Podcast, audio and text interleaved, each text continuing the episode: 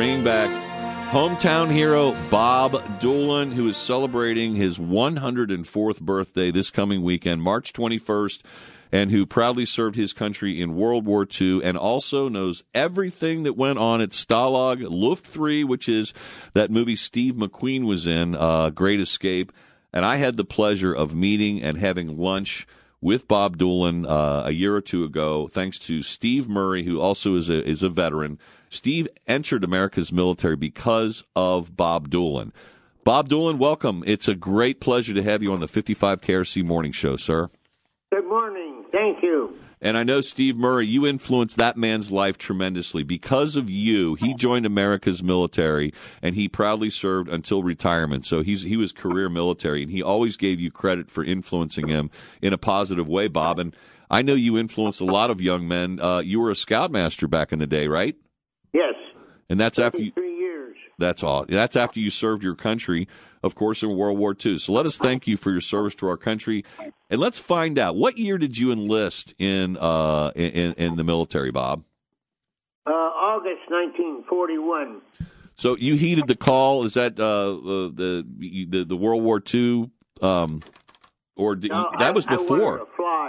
You wanted to fly. It was before. That was before the uh, the bombing of Pearl Harbor, wasn't it? It was before. How about that? That's right, because that was December seventh, nineteen forty Oh, one. yes, yeah. Yeah, you were already in. Bet that, that bet that came as a shock to you, Bob.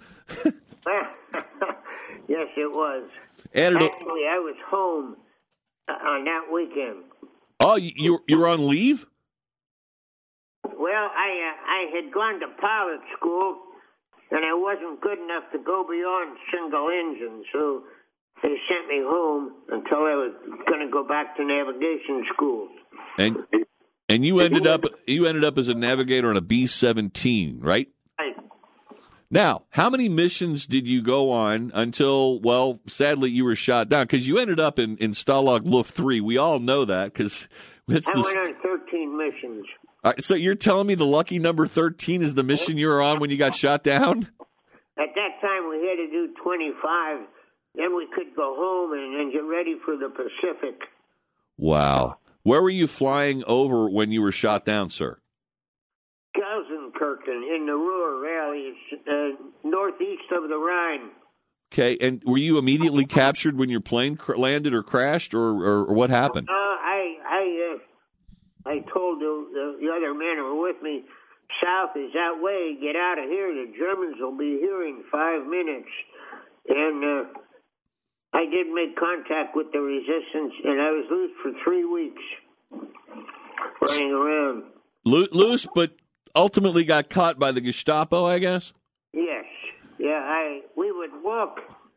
If we were walking, we would walk separated by a hundred feet. So the first man was captured, and uh, I was going into what was supposed to be a safe house up near uh, the Hague, and uh, I, I, just touched the. Uh, doorknob and instantaneously the doorknob was open and I've got six men all over me. Oh, There- There were three Gestapo and three SS troops.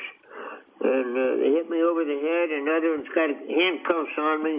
The other one's got a gag in my mouth, and a fourth one pushed me down to the floor.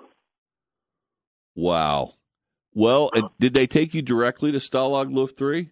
Oh no, I was a prisoner of the Gestapo for three weeks. Oh, no. they were after any, you know, they want to know who helped me. And uh, I had been in two or three houses in that time and had traveled from one end of Holland to the other on the train. But uh, as they say, I was the first man in, and they just beat me down. They didn't hurt me; they just hit me and pushed me down, and put cuffs on me. But they hit you. I would say that pro- that would hurt. That would hurt. I'm certain of that. Gestapo treatment, I can't imagine being pleasant at all.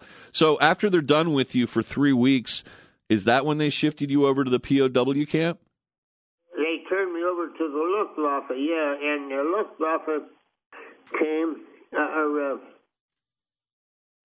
the, the, I was entered into the, what they call an interrogation camp. Dulag Luft, Durlager, which was the Air Force was interviewing prisoners, so the, they wanted to get any information we could get. That's the, the German, I think, uh, um, Allied Air Forces, and uh, I, I left there and, and uh, was sent on a train to Stalag Luft 3, which was in the actually in Germany, right at the Polish border. I was prisoner number 2,555 there. The camp was uh, it's an old camp, but they didn't have prisoners until just recently. So, how are the conditions? I, if, if, I, and I've, I know most of my listening audience has seen The Great Escape, the movie about Stalag Luft three and the and the tunnels that were dug. Um, well, it, go ahead. Germans really uh, kept the camp and, and us in good shape. Uh, there was no personal animosity between us and our guards. In fact, some of them had been flyers in World War One. Uh, the camp, when I got there, the camp had 2,200 prisoners. Uh, it kept. Now we're sending more bomb groups from England, from the United States. So every week we get new men. Now, uh, were you were you divided by nationality? Because the Great Escape movie seemed to think that it showed that the British were on one side and, and the Americans were on another. Is that accurate? When I got there, the Americans and the British were together. Together. The two they, they opened a new camp, and they moved all the Britons out of there. Okay, now whose whose idea whose idea was the tunneling project? When was that? How long were you there when that was hatched? And did you did you participate or know that that was going on? Actually, at at Stalag Luft three, eventually there were five different enclosures. You know, because you can't can govern a thousand men easier than five thousand. Uh, so I was not in the camp where that tunnel was. Okay. The tunnel was in the north camp, and I was in center camp. Did you get word about the tunnels being dug when you were at the south, the other camp, or did they find out about that? Uh, find out about that later, Bob? Not much. We didn't get much information because they don't want to put that information out. Uh, I knew the uh, the engineer for the tunnel was a Canadian officer. Uh, Sal, I can't think of his name right now, but uh, but uh, there was no there was no tunneling from the center camp where I was. There were some escapes sneaking out over at the fence at night, but that was a, the total of it. So we did we knew that there was a tunnel going on, but not much else. Now, when the when the tunnels were discovered, uh, I imagine there had to have been rather an uproar at the camp. Uh, what was the response from the Germans after the tunnels were discovered, at least insofar as you and the rest of the prisoners are concerned? Well, they, they may have been a little more strict, but uh, there wasn't much. As I say, we were in a different section of the camp, and uh, of course, it was hard on von Lindeiner, the German colonel.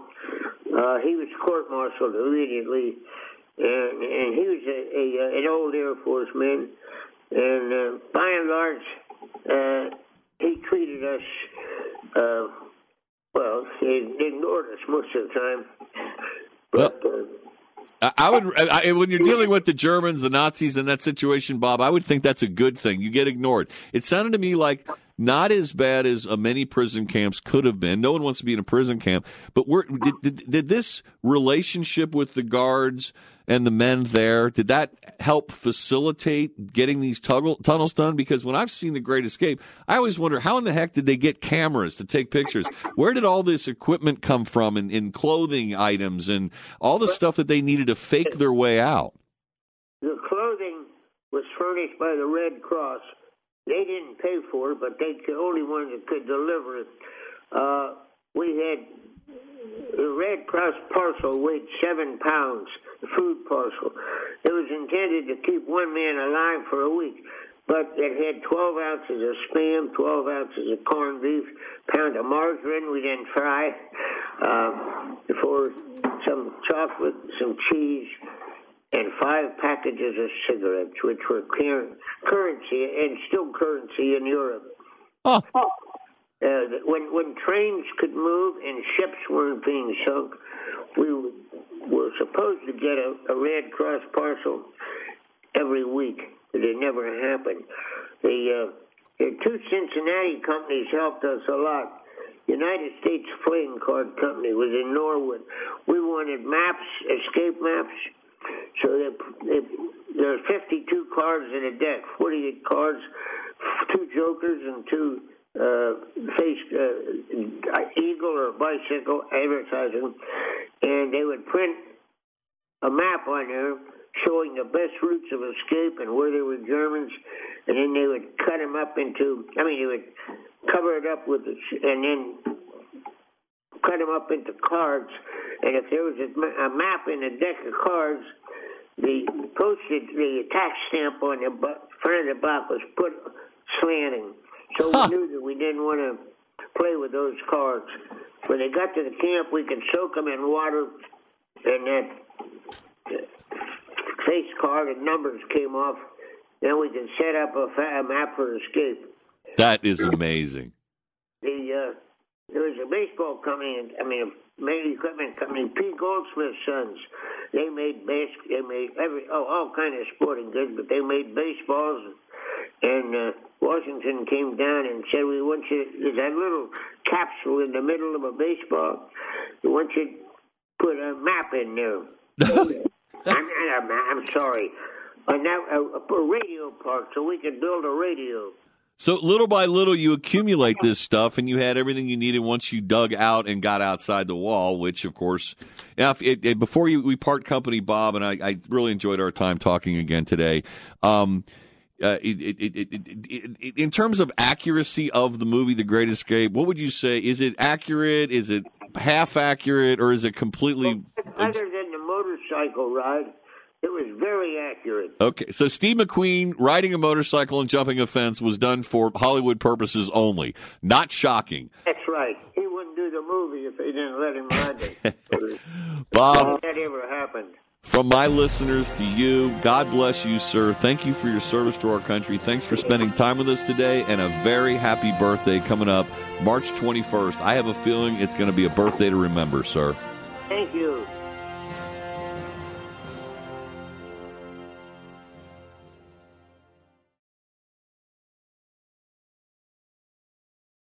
brain fog, insomnia, moodiness, achy joints, weight gain. Maybe you're thinking they're all just part of getting older, or that's what your doctor tells you. But MIDI Health understands that for women over 40, they can all be connected. Hormonal changes that happen during perimenopause and menopause are at the root of dozens of symptoms women experience, not just hot flashes. MIDI specializes in compassionate care for women in menopause. Their solutions are safe, effective, and FDA approved. Plus, they're covered by insurance. A convenient telehealth visit with a MIDI clinician can be your first step to getting personalized care. They'll tailor a treatment plan for your symptoms and health history so you can get back to feeling great. 91% of MIDI patients get relief from symptoms within just two months. When your body changes, your care should too. Book your virtual visit today at joinmidi.com. That's joinmidi.com. It is Ryan here, and I have a question for you. What do you do when you win? Like, are you a fist pumper?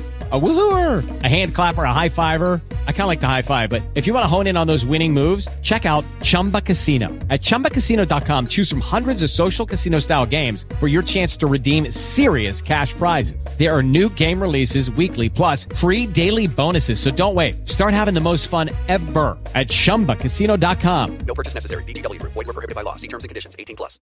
With the Lucky Land slots, you can get lucky just about anywhere. This is your captain speaking. Uh, we've got clear runway and the weather's fine, but we're just going to circle up here a while and uh, get lucky. No, no, nothing like that. It's just these cash prizes add up quick. So I suggest you sit back, keep your tray table upright, and start getting lucky. Play for free at LuckyLandSlots.com. Are you feeling lucky? No purchase necessary. Void where prohibited by law. 18 plus terms and conditions apply. See website for details.